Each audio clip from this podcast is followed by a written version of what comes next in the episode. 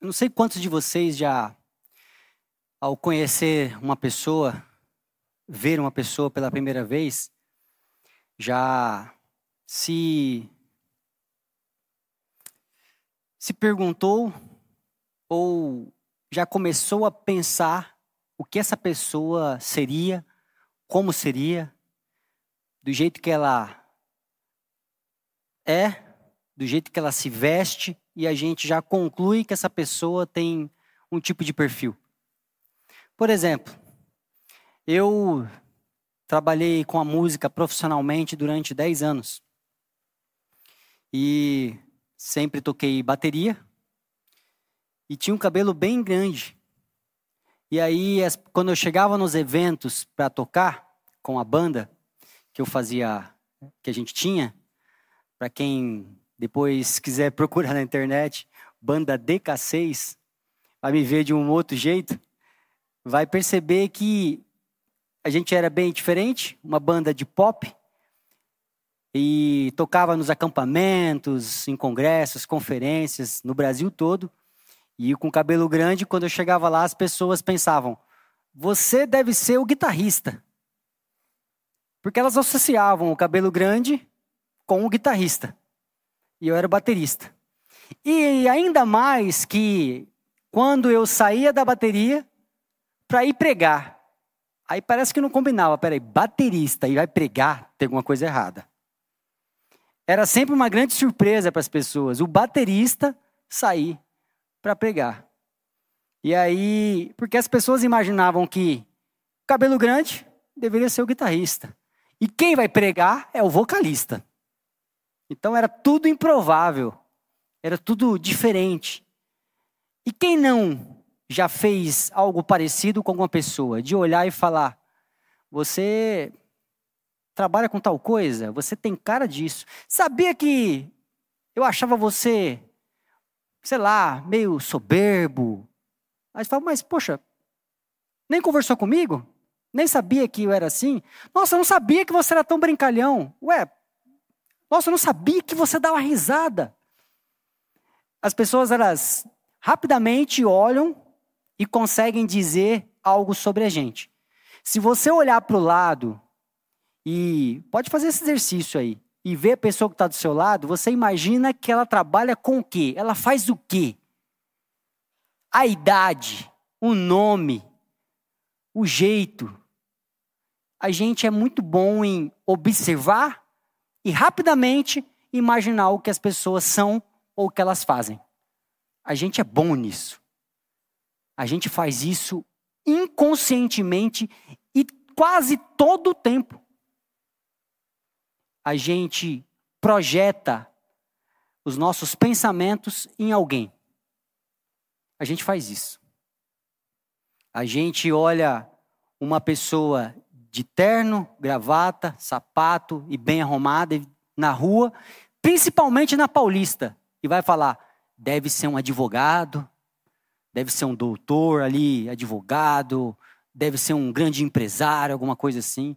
Se a gente vê uma pessoa na Paulista de bermuda, de chinelo, fala: ah, deve estar tá morando por aqui perto, deve ser algum morador aqui, deve estar tá alguém passeando. Se a gente vê alguém com uma câmera no, ali pendurada, vai falar, ah, deve ser turista. E por aí vai. A gente é muito bom em fazer isso. A gente faz isso direto. A grande realidade é que com Jesus, nós também fizemos isso e fazemos até hoje. Porque se nós começássemos a escrever aqui, colocar um grande papel aqui e escrever, cada um tem a oportunidade de vir aqui dizer um pouquinho sobre Jesus. A gente faria quase que uma sistemática. Porque a gente escreveria um monte de coisa.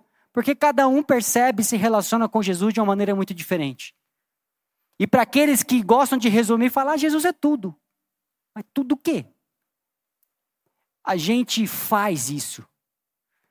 Nesse exato momento, talvez, quando eu subi aqui, para aqueles que não me conhecem, ainda pensaram: quem é esse? A gente tem isso. É, a gente tem isso constantemente. Eu imagino aqueles que estão começando a se relacionar, aí de repente uma das pessoas do relacionamento fala: Olha, você vai ter que ir lá em casa para conhecer minha família. Já bate aquele medo. E a gente quer vestir a melhor roupa. Sabe aquela roupa que a gente tem, que a gente não quase não usa, só para ocasiões especiais, porque a gente quer causar uma boa impressão? A gente faz isso. E a gente é quase que um ator lá no meio da família. A gente não consegue nem dar a gargalhada que a gente faz. Porque a gente fica com medo de ser julgado da gargalhada, porque tem gente que dá uma risada que é meio estranho. Então a gente tenta dar aquela risada quase que de filme. quase essas. Porque se fosse para rir de verdade aqui, seria outra. A gente tem várias risadas. A, a vontade que é só a galera de casa que conhece. Até alguns aqueles que têm aquela risada da roncadinha. E por aí vai. Nós somos excelentes julgadores de pessoas, de jeitos. Ponto. E quem entendeu a mensagem de hoje, boa noite, bom descanso.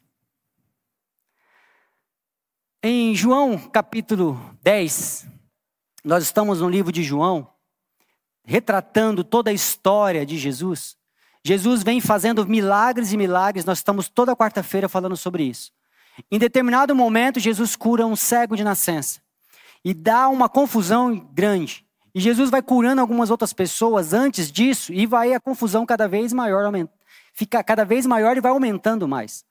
Quando chega um certo momento, Jesus já está sendo perseguido, pessoas estão indo atrás de Jesus para matá-lo, com pedras na mão, Jesus vai escapando de um grupo, depois de outro e de outro, e cada lugar que Jesus vai, ele é confrontado e ameaçado de morte.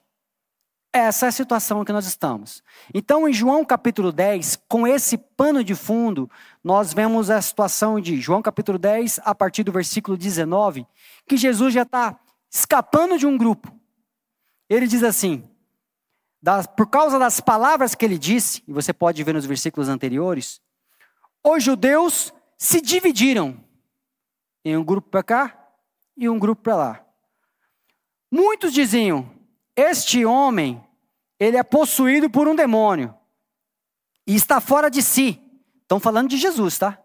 Estão falando que Jesus estava possuído por um demônio, porque o que ele fazia só podia ser coisa de demônio. Outro grupo já dizia assim: como é que, porém, ele pode ser possuído de um demônio, se na verdade ele está curando os cegos? Então nós vemos dois grupos de pessoas que se dividiram. Um grupo chamando Jesus de possuído de demônio, e o outro falando, mas como pode ser possuído de demônio você está curando? Lembrando que as pessoas acreditavam que toda a enfermidade era baseada por conta do pecado. Se tinha pecado, a pessoa tinha uma enfermidade. Era assim que eles, eles interpretavam e liam a vida das pessoas. Rápido julgamento. Está doente? Até pouco tempo atrás era isso, né? Se a gente estava doente, falar, ah, irmão, ora mais. Se a gente passa por algum problema, ora mais.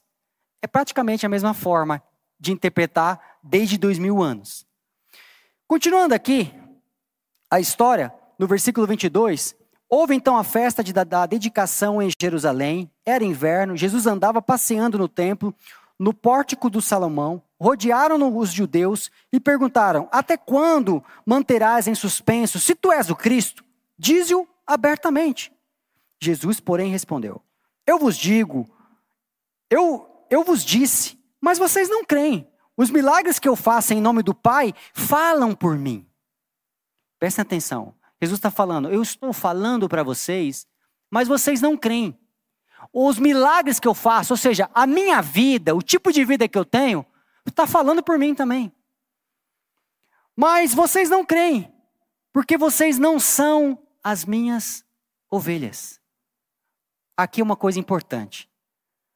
Jesus fala assim: sabe por que, que vocês não creem? Porque eu falo, vocês não me ouvem. Eu faço e vocês não nem percebem o que eu estou fazendo. Sabe, na verdade, por que, que vocês não estão me ouvindo ou percebendo aquilo que eu estou fazendo? É porque vocês não são meio ovelhas. A primeira coisa que a gente precisa entender Sabe por que, que a gente julga rápido? Porque a gente não tem conexão com aquele ser humano que a gente está julgando. Vou te dar um exemplo. A minha esposa sabe as minhas manias, os meus jeitos, aquilo que eu gosto. Então, ela sabe o prato de comida que eu gosto. E se alguém chegar pra, chegasse para ela e falasse assim: Ó, oh, o Tiago gosta de tal coisa, o que eu não gosto, ela falaria: Esse não é o Tiago. Ela me conhece. Ela tem conexão comigo. Agora, se eu chegar para vocês e eu falar um prato de comida que eu não gosto, algo que eu não faço, vocês provavelmente vão acreditar. Vocês não têm conexão como ela tem. A gente julga muito rápido aquilo que a gente não tem conexão. E o primeiro passo é esse. Se Jesus está falando, vocês não me ouvem e vocês não percebem o que eu faço porque vocês não são minhas ovelhas. Só que, se Jesus está falando que não são ovelhas dele, então significa que aquelas ovelhas, porque Jesus chamou de ovelhas, são de outras pessoas, não as de Jesus. Continuando aqui, no versículo 27, as minhas ovelhas ouvem a minha voz, eu as conheço e elas me seguem. Meu Pai, que as deu a mim, é maior que todos, e ninguém, ninguém pode arrancá-las da minha mão. Continuando, eu e o Pai somos um. De novo, agora os judeus pegaram pedras para apedrejá-lo. O que significa isso? que mais uma vez não ouviram Jesus. Enquanto Jesus respondem, sabe por que vocês não me ouvem? É porque vocês não são minhas ovelhas. As minhas ovelhas ouvem a minha voz, reconhecem e me seguem, e ninguém pode arrancá-las de mim. Eu e o Pai somos um. Aí as pessoas que acabaram de ouvir aquilo, pega as pedras e fala: bora matar.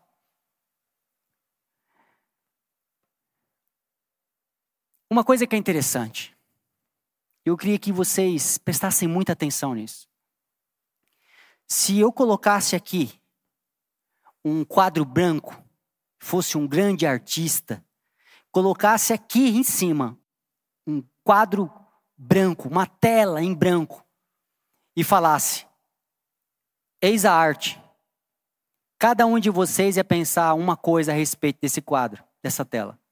Sabe aquelas. Eu espero que aqui não tenha nenhum artista contemporâneo, para eu não passar vergonha, porque eu não entendo muito também. Mas sabe aquelas telas que você olha assim, aí você fica olhando e fala: o que, que é isso?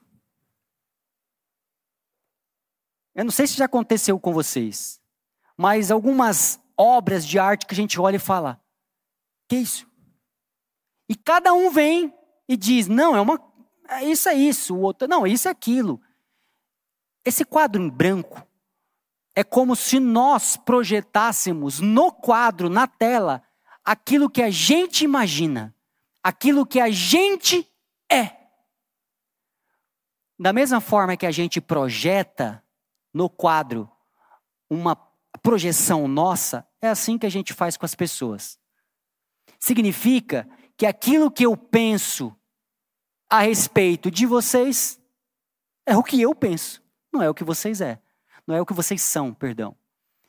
A grande realidade é que todos nós projetamos no outro o que a gente é. Fizeram um experimento com um grupo de pessoas. E o experimento era assim. Sabe aquelas salas de aqueles consultórios que na antessala tem uma televisãozinha, várias cadeiras e você tem que ficar esperando o seu atendimento? propositalmente colocaram ali o Discovery Channel e ali o que estava passando era sobre cobras.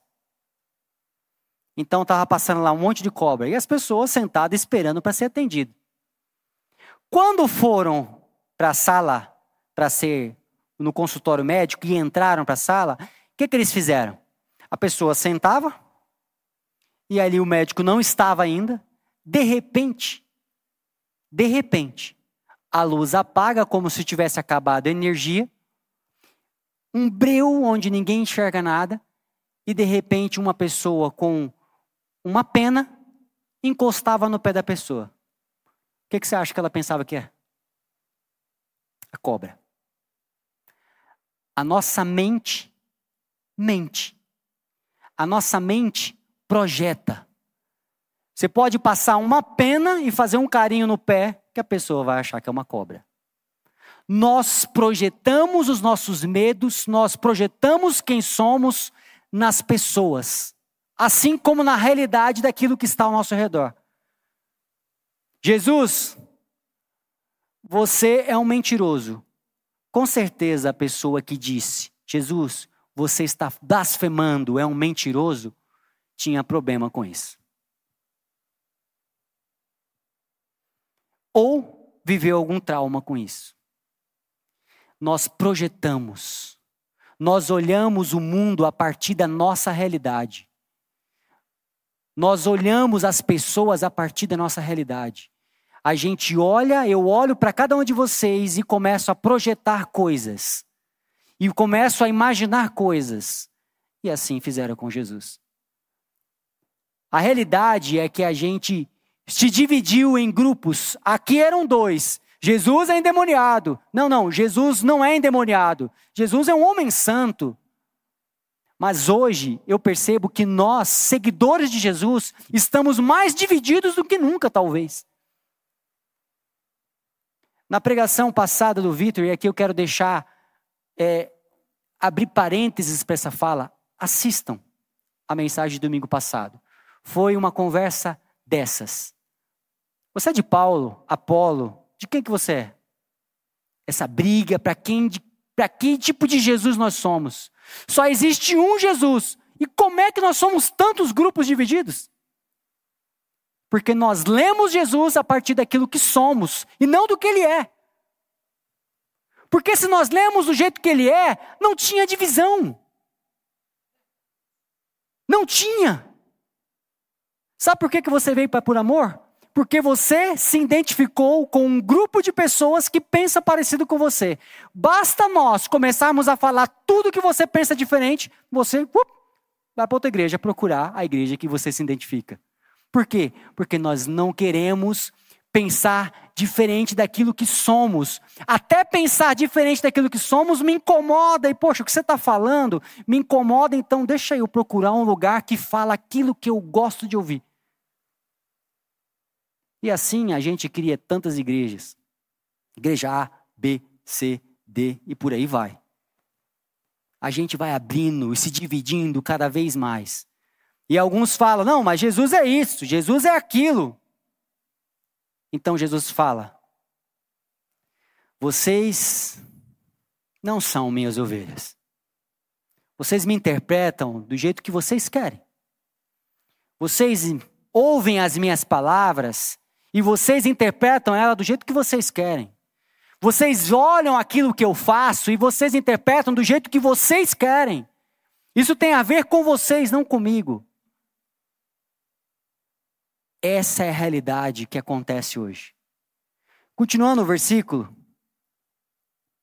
Quando os, aqueles homens judeus pegaram as pedras para matar Jesus de novo, Jesus disse: Tenho-vos mostrado muitos grandes milagres, procedentes do meu Pai. E por qual deles vocês querem me matar? Essa pergunta de Jesus é muito boa. Jesus fala assim: Vocês querem me matar por qual dos milagres que Deus está operando neste mundo? Por qual deles? Então eles responderam, ousados: Nós não vamos te matar ou te apedrejar por nenhum desses milagres, não, mas é pela sua blasfêmia. Porque tu é um mero homem você te faz de Deus a ti mesmo. Então Jesus respondeu: Não está escrito na vossa lei, eu disse, sois deuses. aqui ele faz uma referência a Salmos, onde o salmista diz que nós fomos feitos deuses. E aqui eu nem quero entrar nessa questão, porque alguns vão até falar, se dividir de novo. E aí Jesus fala isso. Lembra quando está escrito que diz que nós somos deuses? Aí Jesus fala assim: então é o seguinte, se ele chamou vocês de deuses, que é a palavra que foi dirigida, e não foi escrita e não pode ser anulada, o que vocês podem dizer daquele que o Pai santificou e enviou ao mundo? Por que me acusais de blasfêmia? Porque eu disse que sou filho de Deus?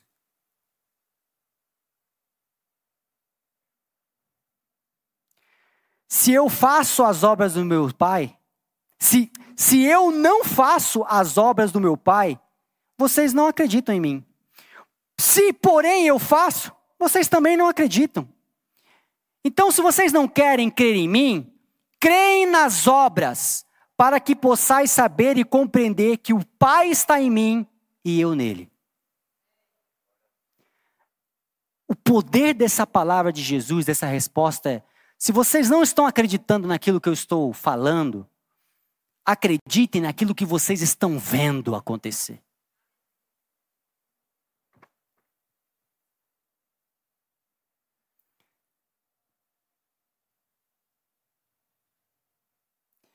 Percebem de verdade a profundidade do que Jesus está dizendo? Se vocês não creem naquilo que eu estou falando, então é como se Jesus te, se retirasse de lado e falasse: pelo menos creem naquilo que vocês estão olhando, e isso aqui não pode ser explicado.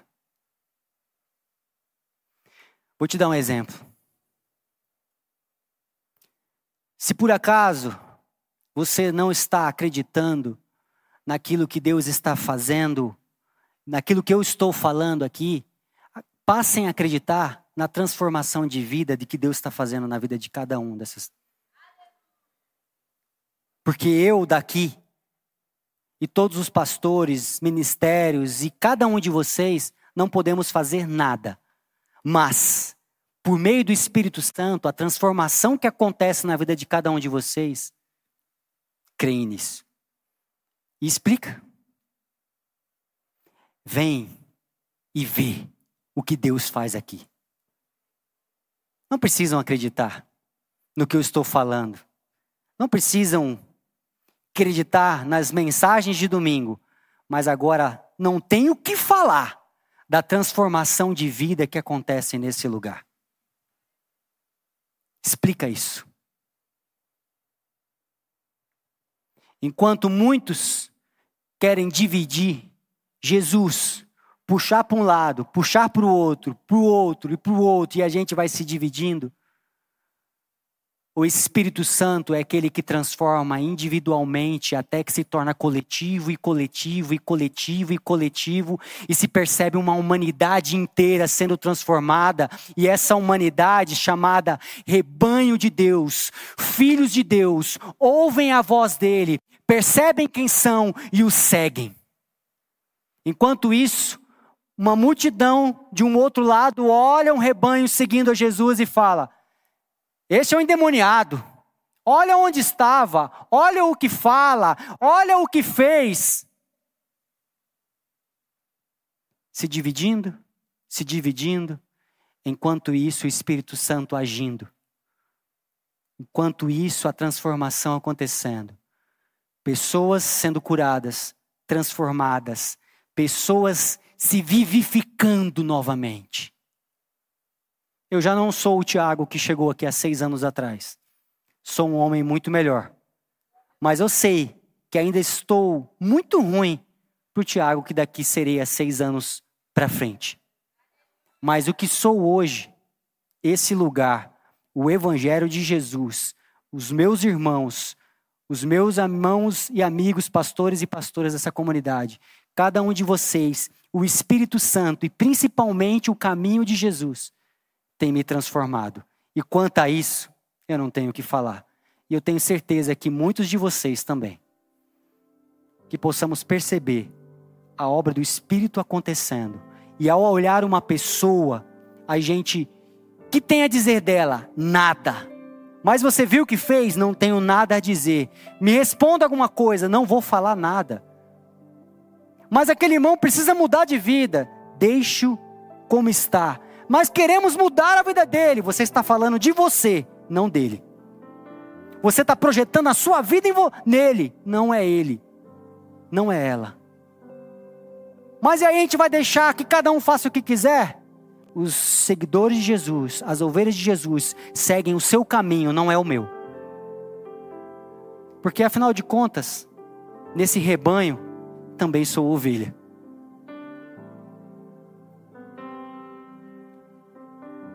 Que se encerre hoje essas divisões que a gente tem causado. E que possamos nos unir ao caminho de Jesus, um caminho de transformação pessoal que se torna coletivo quando a gente olha para o lado. E quanto ao irmão e à irmã que estão ao nosso lado, que sejamos dois, porque se um cair, tenha que levante. Deus nos abençoe.